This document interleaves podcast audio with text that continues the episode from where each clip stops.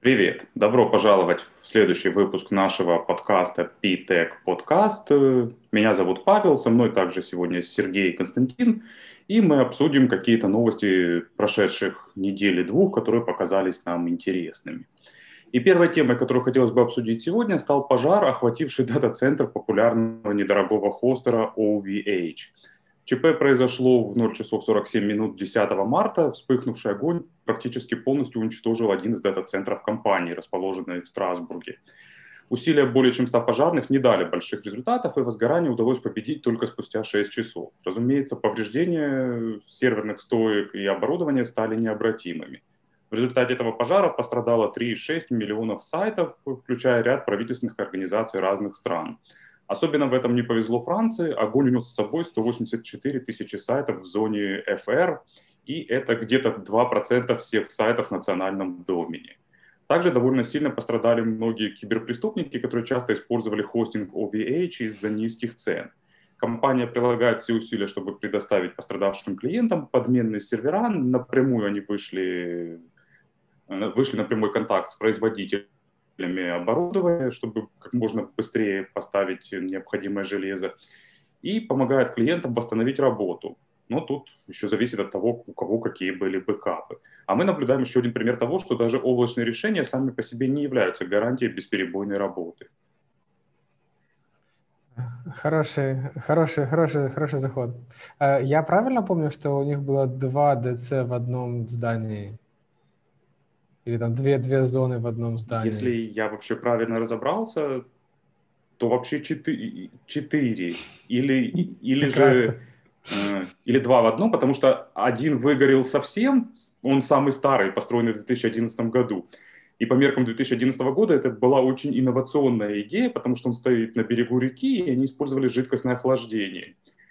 Но огонь повредил часть оборудования и во втором дата-центре, плюс э, еще два дата-центра у них прилегли э, на уровне софта. Так что я не знаю, еще два дата-центра тоже где-то рядом находились или просто они из-за нагрузки упали. Угу, угу. Да, ну я, мне, мне вообще эта ситуация напоминает если правильно помню, одиннадцатый год, когда э, мы только начали, ну, так, облака начинаются, Amazon, Amazon, ну, это далеко не, далеко не первый сервис, но мы только начали его использовать, и, или десятый, в общем, давно это было, и э, Amazon, э, у них же было, было э, обещание, что никогда две availability zone не могут лежать одновременно, это наш, типа, наш, наш промис но э, по итогу получилось именно так, как именно так, как э, не, не так, как они обещали. По ровно той же причине оно находилось то ли в одном здании, то ли на одной, ну, очень близко. Я точно не помню э, сейчас, э, ну, в чем была в чем была проблема, но у них же, получается, есть регионы, есть э, зоны и есть, э, собственно, ну, типа, да, да, да, э, и эти зоны не, не должны одновременно, ну, типа, ложиться.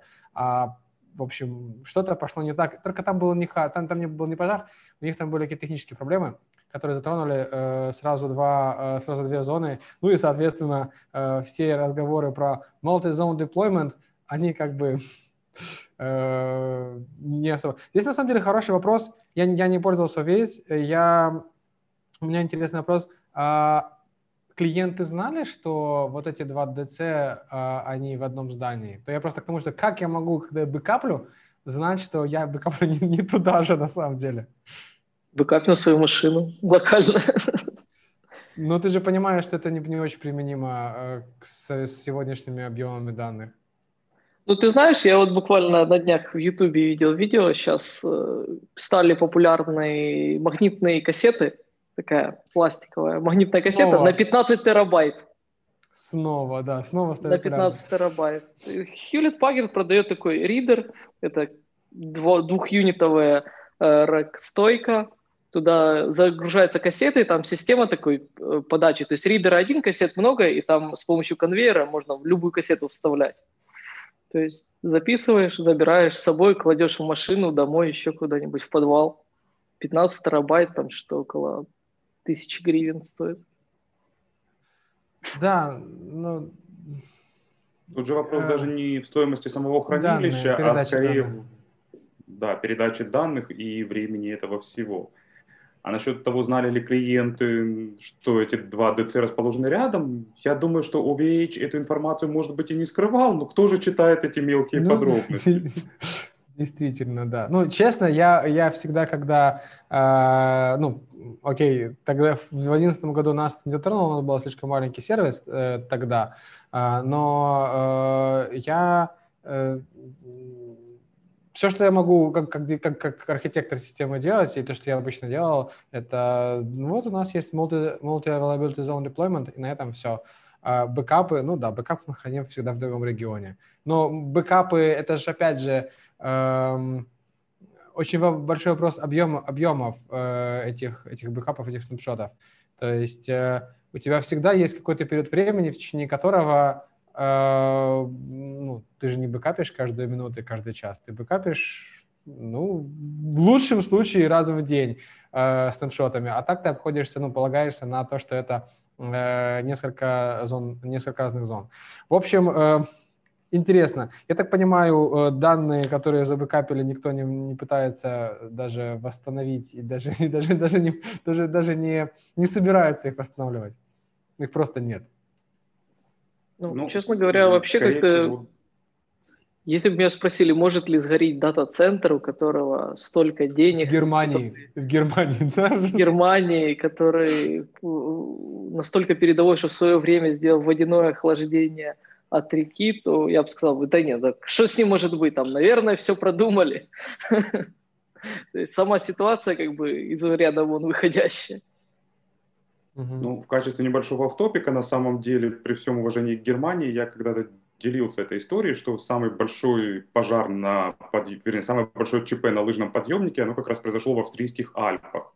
Это был большой пожар, который вызвал задымление, из-за которого погибло много людей. И наверняка там были сложные пожарные регламенты, наверняка там были предприняты какие-то меры, но как бы факт того, что это Германия, у которой вроде бы все в порядке, не всегда гарантирует э, безопасность, сохранность. Ну и особенно, когда это касается огня, как мы видим. Да, интересно. Э, предложение, что делать, не знаю. Ну вот наше, наше обычное решение бэкапить в другой регион. Э, ну, все системы, где... В другой облачный сервис. Ну, это, это, это тоже, да. Ну, на самом деле, в другой регион, в общем-то, достаточно. Там просто это все снова вопрос цены, потому что э, обычная стоимость передачи данных между регионами немножко меньше, чем э, э, в другой в другой э, в другой облачный сервис. Э. Ну, мы тут не про цену сейчас особо говорим. Ну, в отрыве от цены сложно об этих вещах говорить. То есть, э, да, теоретически ты можешь сделать бесконечно надежный сервис, но сколько он будет, ну, нужен ли он за такие деньги? Ну и раз уж мы заговорили о деньгах, то, я думаю, перейдем к следующей теме. Она прошла практически незамеченной, но мне кажется, что на это стоило бы обратить чуть больше внимания.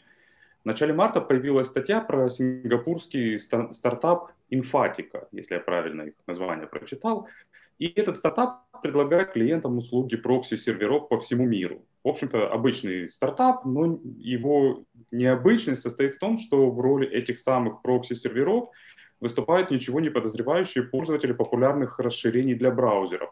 Авторы этих расширений заключили договора на монетизацию с этой инфатикой, и компания приглашает к сотрудничеству других разработчиков расширений – с аудиторией от 50 тысяч пользователей и предлагают зарабатывать где-то от 15 до 45 долларов в месяц на каждую тысячу пользователей. По словам аналитиков, эта схема монетизации набрала особую популярность после того, как Google закрыл платный магазин расширений для Chrome, лишив многих авторов возможности монетизировать свою работу. Ну, тут, э, конечно, есть моральная сторона, то, что очень сомнительная такая схема монетизации, когда через тебя гонят какой-то трафик. Но особая вишенка на этом тортике – это то, что в таком случае подобная монетизация может стать источником проблем для ничего не подозревающих людей, особенно для проживающих в странах с плохо развитой судебной системой и полицией, потому что доказать, что ты ничего не знал про то, что твой IP-адрес используется для какой-то криминальной активности, будет очень сложно. Угу, угу. Прикольно. Ну, я думаю, что сюда же, и мне кажется, в статье, которая, которая о которых шла речь, э, э, там упоминалось, э, у Illuminati похожая схема, они тоже продают бесплатный прокси, э, они продают, они отдают всем бесплатный прокси, а потом эти бесплатные прокси, ну, эти точки э, используются для того, чтобы через них гонять э, трафик.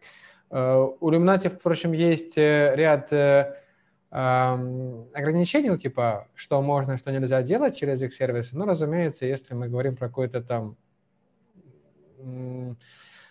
серый, как про какую-то серую схему, то никто там глубоко не копает, деньги платятся, ну и хорошо, до тех пор, пока там какой-то чернухи откровенно нет, никто не парится. Да, ну... Э, там же ты... хотя бы мелкими буквами прописано, что через вашу вот эту бесплатную точку могут проходить дополнительный запрос. То есть, по факту, такая же как. Как Illuminati не знаю, как Illuminati не знаю. А у этих ребят это просто SDK, встраивающиеся в мобильные, ну, в, да. в экстеншены. То есть тут я не думаю, что они просили обновлять их privacy policy в сторе. Скорее всего, нет. А, я, я еще слышал, что э, Google собирается пройтись и заводить все экстеншены, у которых есть подписки. Это вообще а, очень странная вещь. Там, да, есть экстеншены разного, разного характера. Мы, допустим, в одно время пользовались лимподом, Э, это как раз экстеншн, у которого есть подписки внутри самого, внутри самого сервиса. Э, но экстеншн только же фронт, оно же, оно же использует, э, ну, там есть и серверная часть, и все остальное. То есть, в принципе, я считаю, я, я согласен, да, что на каком, ну, почему нельзя делать платные экстеншны? Я хочу сделать классно, я хочу его дистрибутировать через, через магазин э, этого, через магазин Chrome политика странная, решение, согласен, тоже странное.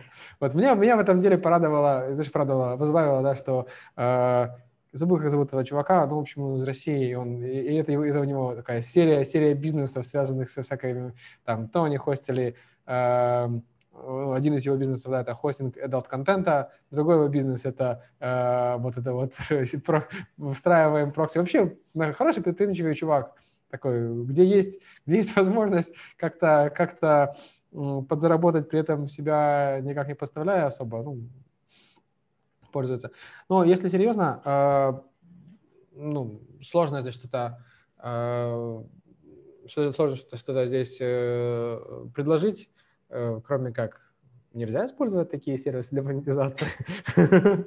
Но это же где-то где-то рядом с где-то рядом с, не знаю, там одно время назад было популярно интегрировать SDK, которые собирали анонимные данные о э, географическом положении и сливали их куда-то для типа big data analysis. analysis.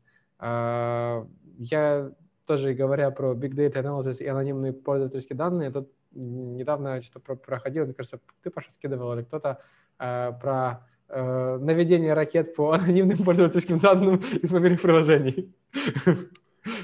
Ну, следующий шаг – наведение ракет по имени в ТикТоке. Да. Отмечу, кстати, что, как обычно, Apple заняла противоположную позицию в плане экстеншенов и монетизации. Они всех разработчиков экстеншенов принудительно загоняют э, в App Store для macOS, обрезая в Safari возможность установки обычных экстеншенов, то есть вот в том стиле, в котором они были раньше оформлены. Пока что это делается еще в мягкой форме, Safari тебя просто предупреждает о том, что вот эти экстеншены могут замедлять работу и нарушать безопасность, и лучше используйте экстеншены из э, App Store. Но вот э, я думаю, что тот день, когда их зарубят совсем, он уже очень близок. Поэтому некоторые там разработчики тех же адблокеров уже отвалились из этой гонки. Вот скажем, зато в случае App Store как бы есть хотя бы какой-то конкретный человек подтвержденный и есть набор правил, который может быть за, за enforce ен в данном случае. Uh-huh. А uh-huh.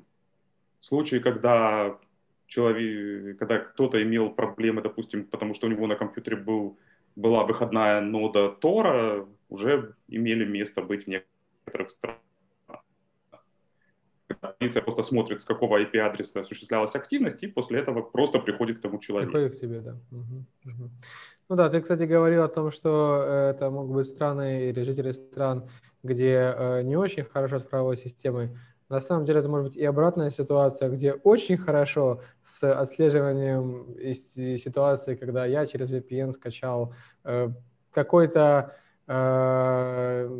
какой-то контент, типа, не знаю, там, фильм или что-то в этом плане, что Германия, это популярное место, где так делать нельзя, где там еще, э, Австрия, не помню, ну, мне кажется, нет. Э, в, в Нидерландах там вообще отдельная история. У них, э, э, у них э, магазины, кафешки и прочее отвечают за то, какой трафик прогоняется через э, обычную открытую Wi-Fi сетку, которую ты предоставляешь. И, соответственно, это большая проблема, потому что ты должен гарантировать, что посетители твоего кафе не идут чего-нибудь качать э, непонятно или что-то непонятно что делать. Там целое решение есть. Я просто как-то как мы общались с, со стартапером из э, Нидерландов, который описывал решение, я вообще не мог понять, зачем оно, а потом ну, дошло. Э, решение состоит в том, что в, э, поставляется точка доступа, э, которая, ну, по сути, это просто точка доступа с софтом и с, с фаерволом, который рубит все, что ну, по ряду правил, по ряду там, по паттернам трафика, вырубит все, за что кафешка теоретически может пострадать ну, из-за из активности пользователей. В общем, да, это, это интересный, интересный point. Э, как защититься? Да никак, нельзя сказать, не, не, используйте экстеншены. Эм, я не помню, а какой там был самый популярный, кстати, что в статье было? Э, какой-то не помнишь, да? Честно говоря, не помню. Там просто ну, было что-то типа... Э, если там стоит лимит от 50 тысяч, то это в целом достаточно популярное решение. Да, да, да. Я просто хотел сказать, что даже рекомендация не использовать какой-то сериак, э, типа там э, экстеншн, который парсит данные, экстеншн, который парсит страницы, экстеншн, который там чего-нибудь оптимизирует, это все плохая рекомендация, потому что, э, если я правильно помню, в топе был какой-то экстеншн абсолютно безобидный. Э, четыре фоточки сохранить. Ну, короче, что-то такое очень-очень простое. Да. Э, ну, в общем, и про стартапы последняя тема на сегодня, которая показалась мне изначально курьезной, но вот после небольшого размышления я понял, что это скорее печальный знак того, куда докатилась вся индустрия разработки. Появился такой стартап, который называется Mighty, и его авторы предлагают пользователям ускорить э, браузер Google Chrome и сократить потребление им памяти, причем они обещают сократить это в 10 раз. Я сначала не понял, как они пытаются делать, но прочитав, очень удивился, потому что они предлагают стримить его из облака, то есть э, сам Chrome крутится в их облаке, а ты получаешь просто видеопоток, так как это предполагается делать с современными играми. В целом, если откинуть в сторону ностальгию по временам, когда Chrome только появился, он действительно был самым быстрым и легковесным браузером, опережавшим конкурентов, можно все-таки отметить, что появление таких стартапов – это тревожный знак, ведь проблема действительно существует, и наверняка найдутся те, кто захотят за это платить. Отдельно усложняет эту проблему это то, что кодовая база Chromium лежит в основе популярного Electron.js, который стал уже притчей во языцах из-за своих аппетитов по памяти и ресурсам процессора. Ну что, стримить игры, ну, стадия закрывается. Это была хорошая идея, но ну, в общем, ну, в общем, ну, ну нет, хорошая идея, но нет. А, но стримить Chrome это, а, это вообще интересное, интересное, а, интересное решение. Я думаю, ты прав, это просто расписаться в том, что никак по-другому уменьшить потребление памяти здесь невозможно. Интересно, интересно... а если стримить если стримить Chrome, в котором стримить игровой сервис? А, тут, э, если попытаться все-таки найти какую-то логику, то прежде всего хочется сказать про какие-то сверхкомпактные ноутбуки, а, у которых э, нету ни памяти, ни процессора, и самое главное, нет батареи, чтобы все это дело много времени можно было серфить. То есть проблема э, ноутбуков не только в том, что там оно может подтормаживать или еще что банально быстро закончится батарейка, э, если просто серф, серфить. Логику, в принципе, найти в этом можно. Э, ну, а есть мне вот интересно, я никогда не сравнивал, у меня как-то просто железо достаточной мощности всегда было, чтобы не запариваться. Альтернативы. Вот я пробовал последний Firefox, он точно быстрее рендерит. Ну вот визуально он рендерит быстрее в несколько раз. А потребление памяти я не думаю, что меньше. Но плюс-минус все современные браузеры должны потреблять там, я не знаю, разброс может быть, ну сколько? Ну 30%, 50%. 50 это уже много. Ты знаешь, самая интересная характеристика, которая вот была самой заметной, и до сих пор заметна у меня на ноутбуке, это время работы, потому что как я отказался от Chrome и использую Safari в роли основного браузера. Хорошо не быть веб-разработчиком. И время работы от батарейки где-то ну, минимум на час лучше с Safari. Просто Chrome без даже активного его использования батарею жрет. При том, что уже я за последние года два видел уже три или четыре новости, что вот в новом релизе Chrome исправили потребление батареи, он стал быстрее, менее прожорливый, но по-прежнему Safari выигрывает. Мои, мои э, знакомые в основном из криптокомьюнити э, очень рекламируют Brave, э, но он, по-моему, тоже на WebKit сделан. Он, у них же не свой рендеринг. Но он типа он, он там быстрее, выше, сильнее, а еще и что-то там платят, какие-то токены за, за, за, за то, что ты им пользуешься. Я не знаю, есть у вас опыт, не пробовали? Я даже не слышал про такое раньше. Не слышал, а. Окей, я вот э, пока, пока вы говорили, пытался, пытался узнать, э, э, он на, на, на, как его зовут, на Chromium или нет, ну, на, на WebKit или нет, ну, скорее всего, что да, потому что все поделки последнего, последнего периода они, они на, э, на WebKit.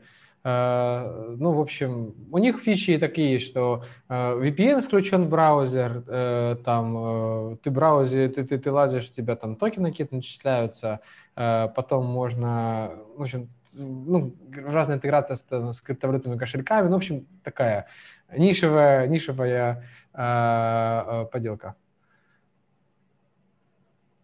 Ну, насколько я сейчас помнил три сейчас основных движка. Это тоже хромиумский, Firefox свой и у Safari свой.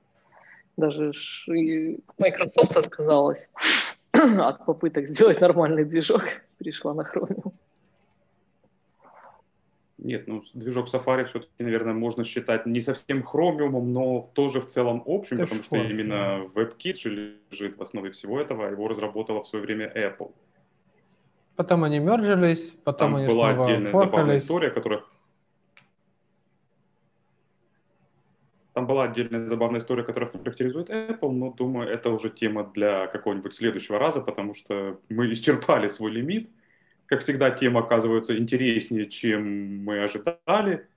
Э, можно было бы еще продолжать, но думаю, что перенесем лишнюю, вернее, остаток на следующий раз. Всем спасибо за участие и Да, оставайтесь. Спасибо. Пока.